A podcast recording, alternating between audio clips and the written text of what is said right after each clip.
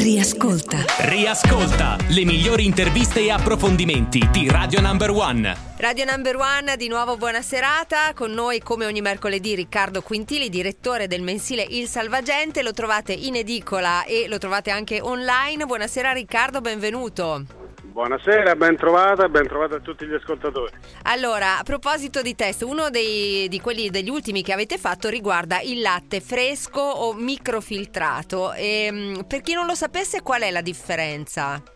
Il microfiltrato ha un trattamento termico un pochino più forte del latte fresco normale, più un altro trattamento fisico, insomma sostanzialmente dura uh, di più e infatti molte delle confezioni lo dicono chiaramente, dura di più fino a 10 giorni, quindi insomma è un pochino più comodo dal punto di vista almeno della durata e del frigorifero. Certo, ha le caratteristiche del fresco, però appunto dura qualche giorno di più. Voi del Salvagente avete testato 25 prodotti per valutarne la qualità e la quantità di microtossine o antibiotici. Cosa è emerso?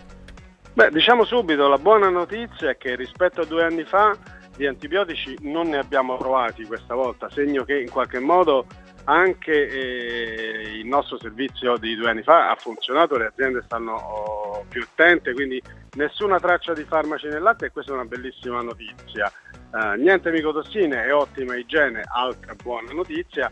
Evidentemente la qualità un po' cambia e quella l'abbiamo misurata uh, in diversi modi. Abbiamo misurato anche i riflessi del benessere animale sul latte, perché ce ne sono, cioè se le vacche sono libere di pascolare, se hanno un trattamento migliore, mangiano meglio, evidentemente il latte è migliore e questo l'abbiamo potuto verificare anche attraverso delle analisi che poi ci danno un po' la classifica finale dei 25 prodotti, sono 25, sono tanti davvero, che abbiamo portato in laboratorio.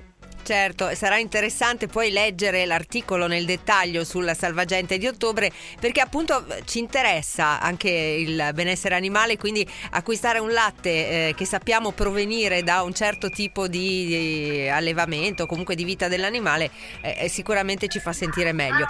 Allora ringraziamo Riccardo Quintili, direttore del mensile Il Salvagente, leader nei test di laboratorio contro le truffe ai consumatori. Buona serata, grazie. Grazie a voi.